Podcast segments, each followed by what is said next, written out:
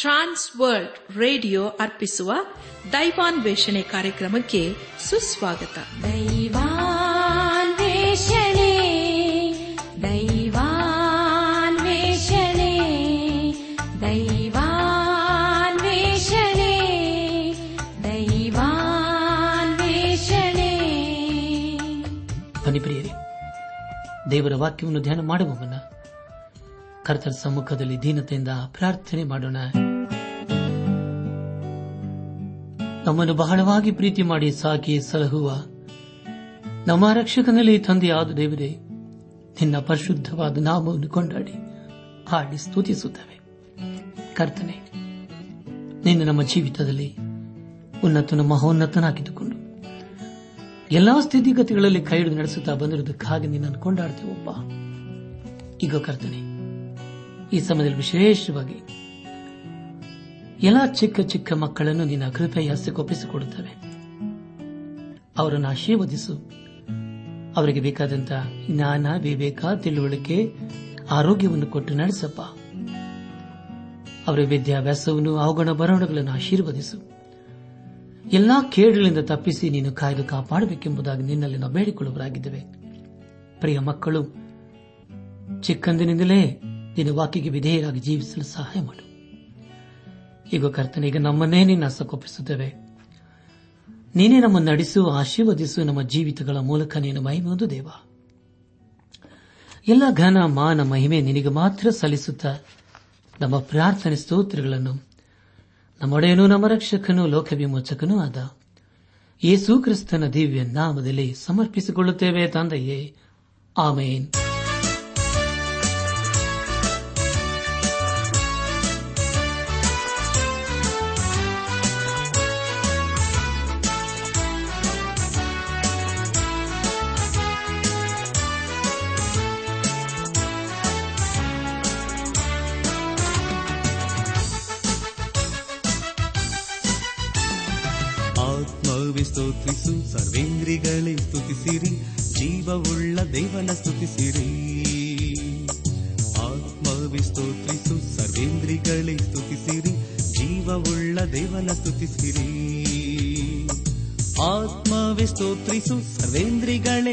ಸ್ತುತಿಸಿರಿ ಜೀವವುಳ್ಳ ದೇವನ ಸ್ತುತಿಸಿರಿ. ಅಲ್ಲೆಲೂಯ ಆತ್ಮವಿ ಸ್ತೋತ್ರಿಸು, ಸರ್ವೇಂದ್ರಿಗಳೇ ಸ್ತುತಿಸಿರಿ ಜೀವವುಳ್ಳ ದೇವನ ಸ್ತುತಿಸಿರಿ.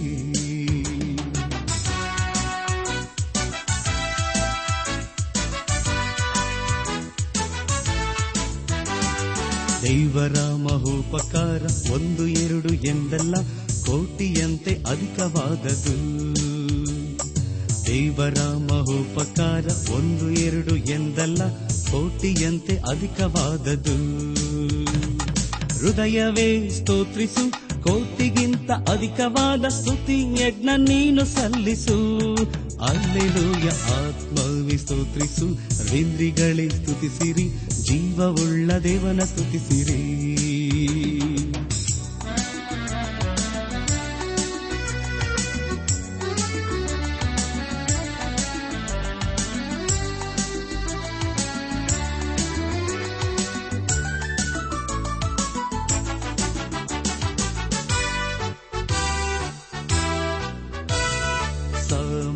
ಪ್ರಜೆಗಳೇ, ಭೂಮಿಯ ನಿವಾಸಿಗಳೇ, ನನ್ನೊಡನೆ ದೇವನ ಸ್ತುತಿಸಿರಿ.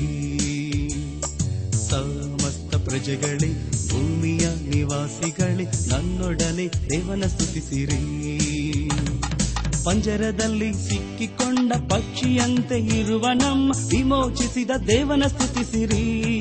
ಅಲ್ಲೆಲೂಯ ಆತ್ಮವಿ ಸ್ತುತಿಸು, ಸರ್ವೇಂದ್ರಿಗಳೇ ಸ್ತುತಿಸಿರಿ, ಜೀವವುಳ್ಳ ದೇವನ ಸ್ತುತಿಸಿರಿ.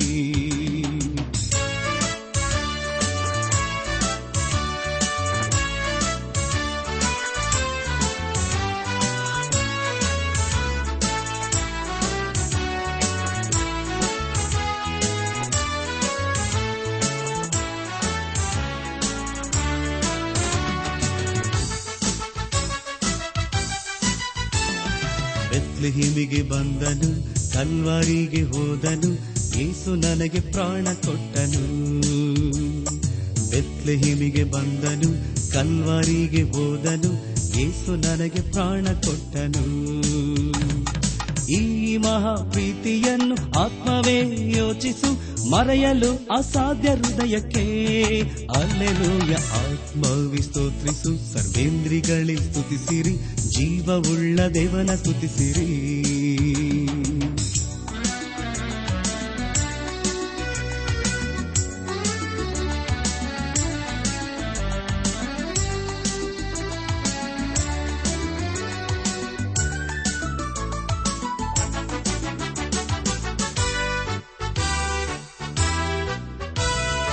ನಾನು ನನ್ನ ಮನೆಯವರು ಹೊಗಳಿ ಆರಾಧಿಸುವೆವು ಯೇಸುವನ್ನೇ ಸೇವಿಸುವೆವು.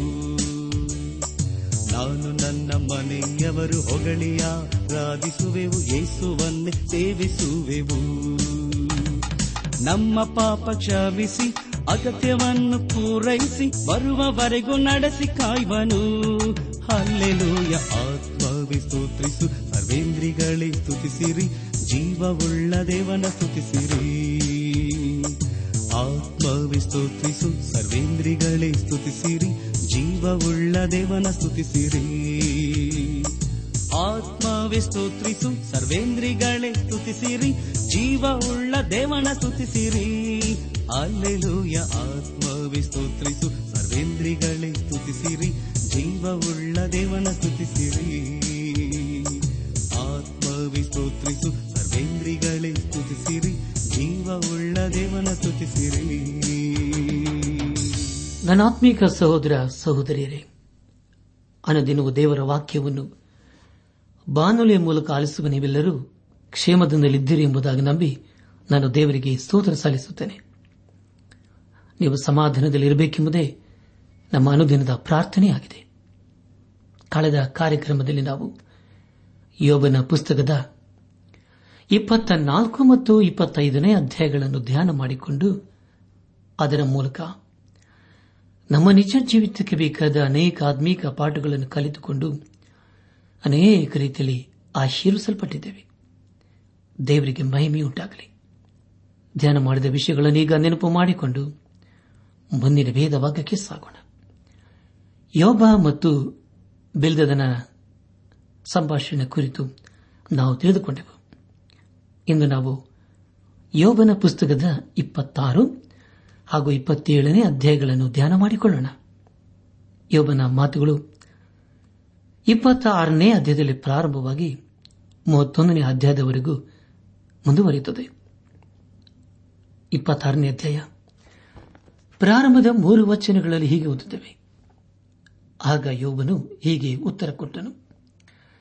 ನಿನ್ನಿಂದ ಅಶಕ್ತನಿಗೆ ಎಷ್ಟೋ ಸಹಾಯವಾಯಿತು. ಬಲಹೀನವಾದ ಕೈಗೆ ಚೆನ್ನಾಗಿ ನೆರವಾಗಿದ್ದಿ. ಬುದ್ಧಿ ಇಲ್ಲದವನಿಗೆ ನೀನು ಹೇಳಿದ ಬುದ್ಧಿಯನ್ನು ಎಷ್ಟೆಂದು ಹೇಳಲಿ.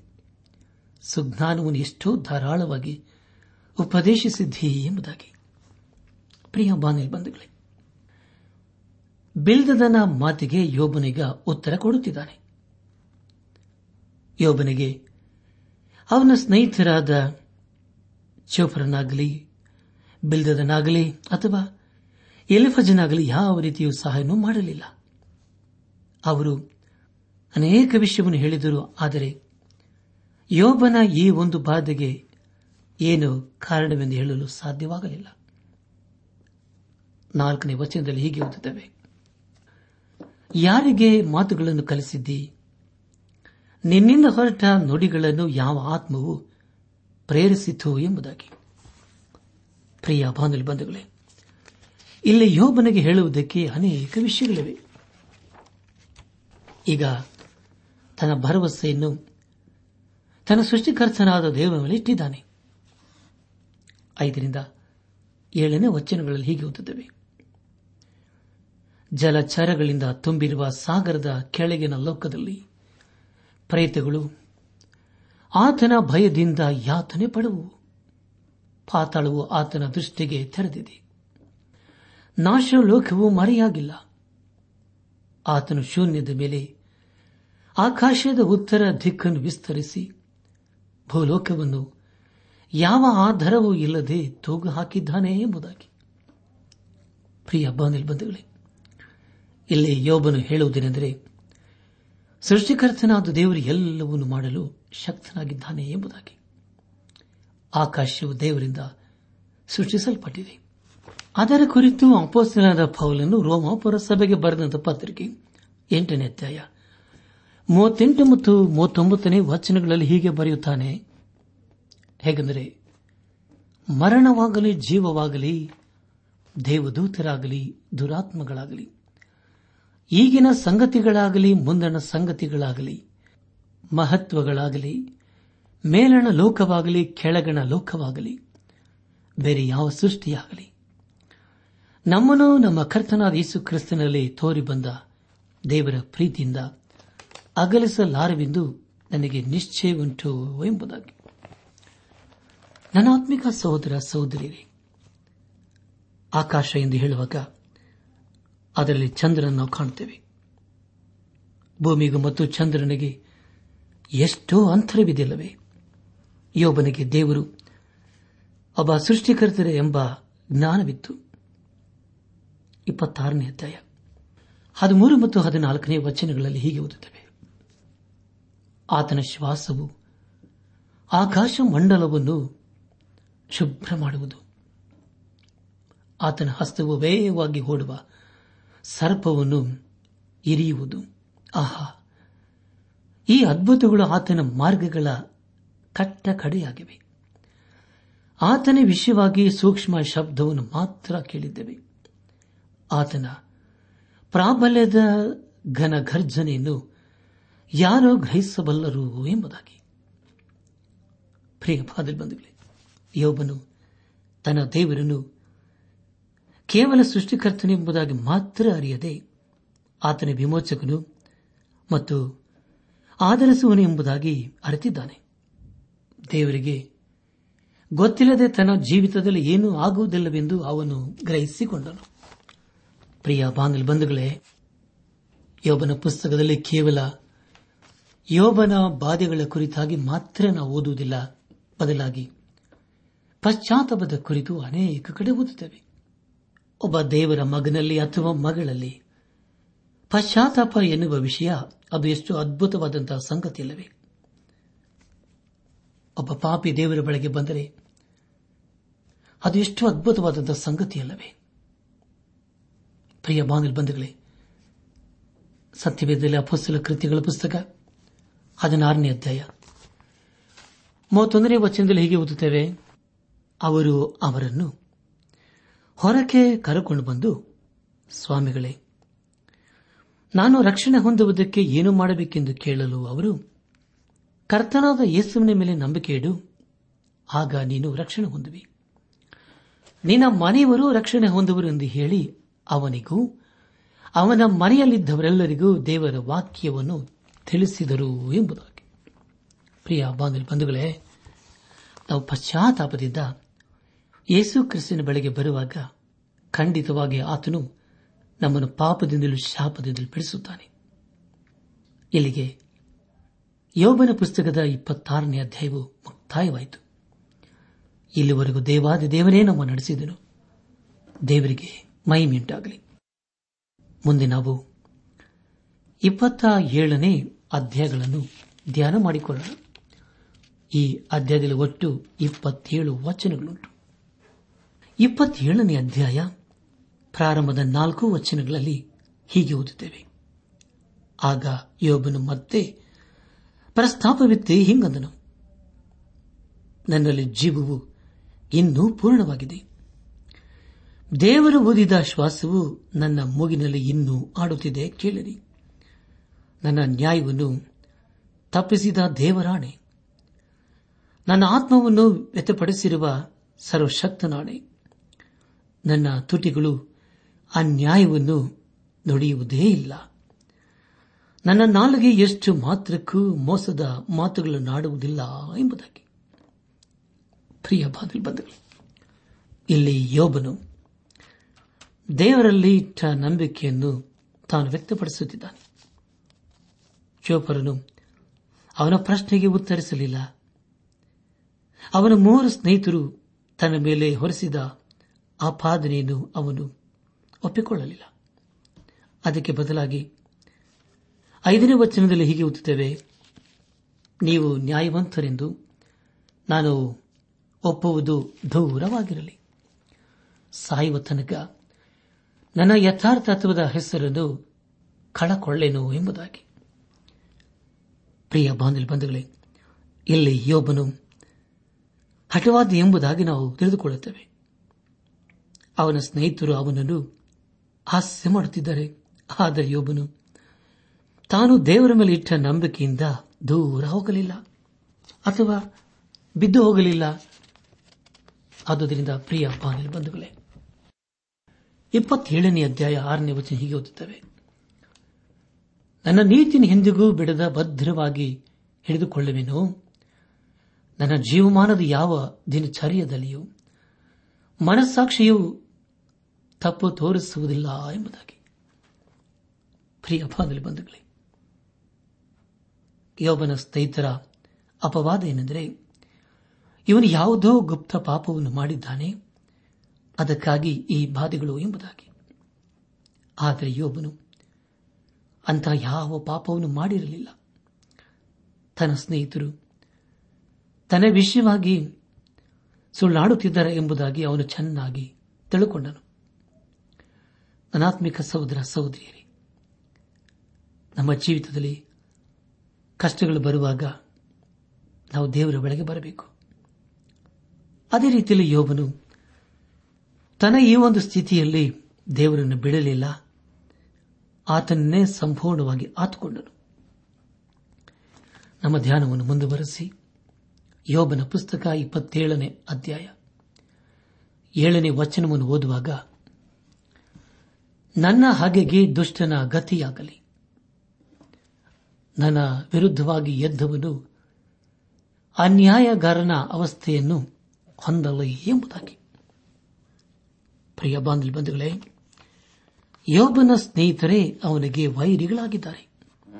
ಅವರು ಅನೀತಿವಂತರೂ ಆಗಿದ್ದರು. ಈಗ ಯೋಬನಂಥವರಿಗೆ ಹೀಗೆ ಹೇಳುತ್ತಾನೆ. ಎಂಟರಿಂದ ಹನ್ನೊಂದನೇ ವಚನಗಳಲ್ಲಿ,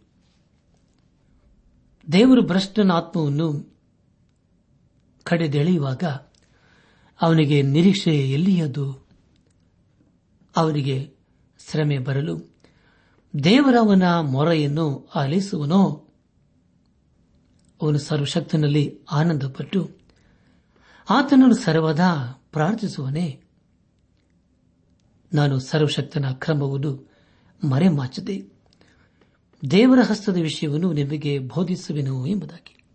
ಪ್ರಿಯ ಬಾಂಧವೇ ಇಲ್ಲಿ ಯೋಬನು ಹೇಳುವುದೇನೆಂದರೆ, ದುಷ್ಟನ ಅಭಿವೃದ್ಧಿಯನ್ನು ಕಾಣುತ್ತಾನೆ. ಆದರೆ ದೇವರು ಒಂದು ದಿನ ಅವನಿಗೆ ನ್ಯಾಯವನ್ನು ತೀರಿಸುತ್ತಾನೆ ಎಂಬುದಾಗಿ. ನನಾತ್ಮಿಕ ಸಹೋದರ ಸಹೋದರಿಯರೇ, ನಮ್ಮ ಧ್ಯಾನವನ್ನು ಮುಂದುವರೆಸಿ. ಯೋಬನ ಪುಸ್ತಕ ಇಪ್ಪತ್ತೇಳನೇ ಅಧ್ಯಾಯ ಹತ್ತೊಂಬತ್ತರಿಂದ ಇಪ್ಪತ್ತ ಒಂದನೇ ವಚನದವರೆಗೆ ಓದುವಾಗ, ಅವನು ಧನಿಕನಾಗಿ ನಿದ್ರಿಸಿದರೂ ಮತ್ತೆ ನಿದ್ರೆಯನ್ನು ಕಾಣದೆ ಹೋಗುವನು. ತನ್ನ ಕಣ್ಣನ್ನು ತರೆಯುತ್ತಲೇ ಇಲ್ಲವಾಗುವನು. ವಿಪತ್ತಿನ ಹೊಳೆಗಳು ಅವನನ್ನು ಹಿಂದಟ್ಟಿ ಹಿಡಿಯುವು.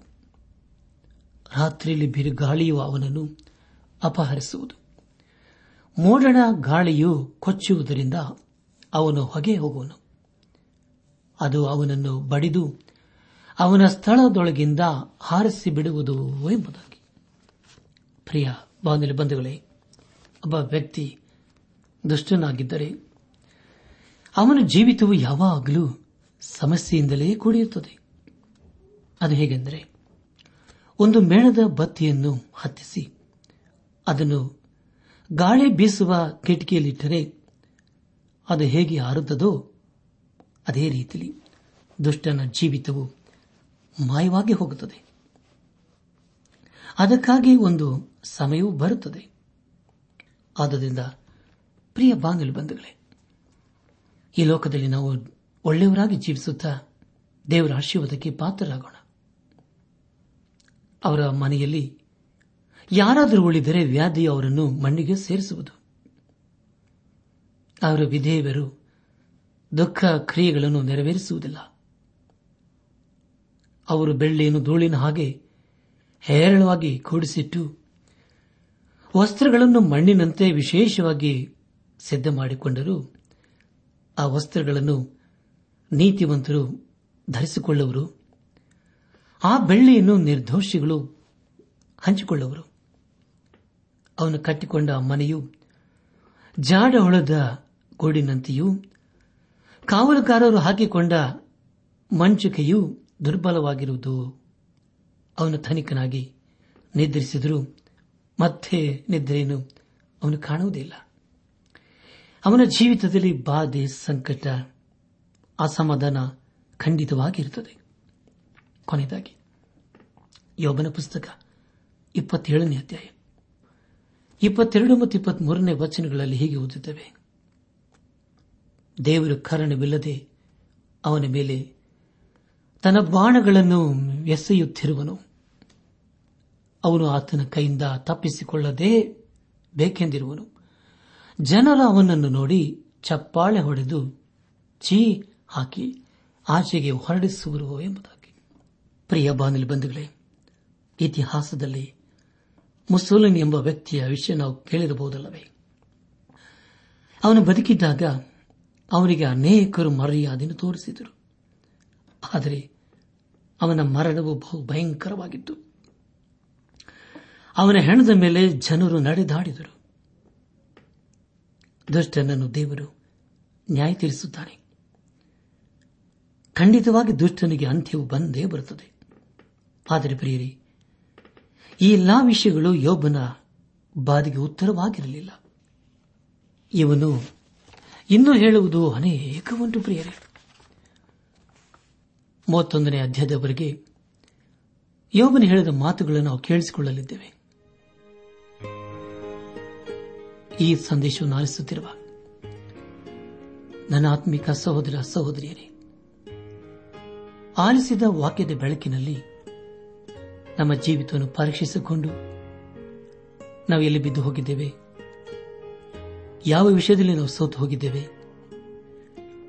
ಯಾವ ವಿಷಯದ ಮೂಲಕ ನಾವು ದೇವರನ್ನು ಅವಮಾನಪಡಿಸುತ್ತಾ ಇದ್ದೇವೆ ಎಂಬುದಾಗಿ ನಾವು ಗ್ರಹಿಸಿಕೊಂಡು ಪಾಪದ ಜೀವಿತಕ್ಕನ್ನು ಬೆನ್ನು ಹಾಕಿ ದೇವರ ವಾಕ್ಯಕ್ಕೆ ವಿಧೇಯರಾಗಿ ನಾವು ಜೀವಿಸುತ್ತಾ ಆತನ ಆಶೀರ್ವಾದಕ್ಕೆ ಪಾತ್ರರಾಗೋಣ. ಲೌಕವಾದ ರಾಶಿಯು ಗತಿಸಿ ಹೋಗುತ್ತದೆ ಆದರೆ ದೇವರ ಚಿತ್ತವನ್ನು ನೆರವೇರಿಸುವವನು ಎಂದೆಂದಿಗೂ ಇರುತ್ತಾನೆಂಬುದಾಗಿ ದೇವರ ವಾಕ್ಯವು ತಿಳಿಸಿಕೊಡುತ್ತದೆ. ಆದ್ದರಿಂದ ನನಾತ್ಮಿಕ ಸಹೋದರ ಸಹೋದರಿಯರೇ, ಇಂದಿನ ಪಶ್ಚಾತ್ತಾಪದಿಂದ ಯೇಸು ಕ್ರಿಸ್ತನ ಬಳಿಗೆ ಬಂದು ನಮ್ಮ ಜೀವಿತವನ್ನು ಆತನಿಗೆ ಸಮರ್ಪಿಸಿಕೊಂಡು ಆತನು ಮೆಚ್ಚುವಂತಹ ಮಾರ್ಗಗಳನ್ನು, ಆತನು ಮೆಚ್ಚುವಂತಹ ಆಲೋಚನೆಗಳನ್ನು ಮಾಡುತ್ತಾ ಆತನ ಆಶೀರ್ವಾದಕ್ಕೆ ಪಾತ್ರರಾಗೋಣ. ಹಾಗಾಗುವಂತೆ ತಂದೆಯಾದ ದೇವರು ಯೇಸು ಕ್ರಿಸ್ತನ ಮೂಲಕ ನಮ್ಮೆಲ್ಲರನ್ನು ಆಶೀರ್ವದಿಸಿ ನಡೆಸಲು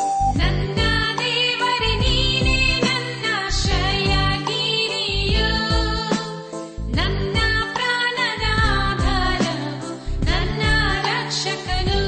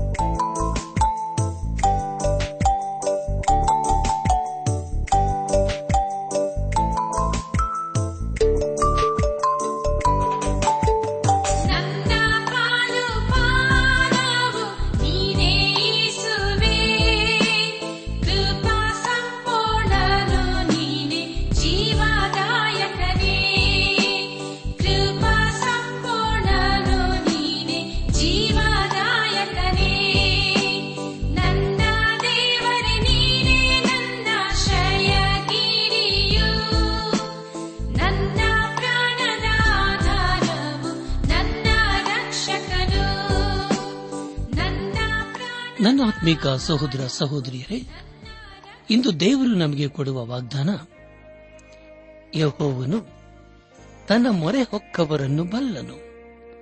ನಹುಮ ಒಂದು ಏಳು.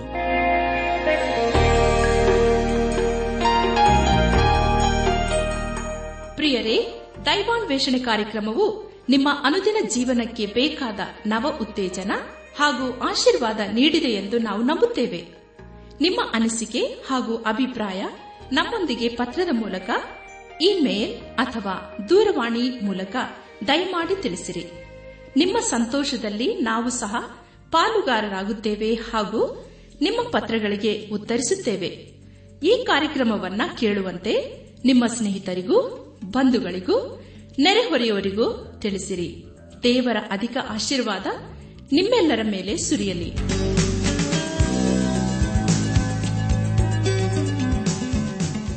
ನಮ್ಮ ವಿಳಾಸ ದೈವಾನ್ ವೇಷಣೆ ಟ್ರಾನ್ಸ್ ವರ್ಲ್ಡ್ ರೇಡಿಯೋ, ಇಂಡಿಯಾ, ಟಪಾಲು ಪೆಟ್ಟಿಗೆ, ನಾಲ್ಕು ಮೂರು, ಎರಡು ಸೊನ್ನೆ, ಬೆಂಗಳೂರು, ನಲವತ್ಮೂರು. ದೈವಾನ್ ವೇಷಣೆ trans world radio, India, post box four three two zero, Bangalore forty three. ದೂರವಾಣಿ ಸಂಖ್ಯೆ ಒಂಬತ್ತು ಎಂಟು ನಾಲ್ಕು ಐದು ಆರು, ಒಂದು ಆರು, ನಾಲ್ಕು ಒಂದು ಎರಡು. ನಮ್ಮ ಇಮೇಲ್ ವಿಳಾಸ Kannada TTB at radio eight eight two dot com ನಮಸ್ಕಾರ ಪ್ರಿಯರೇ.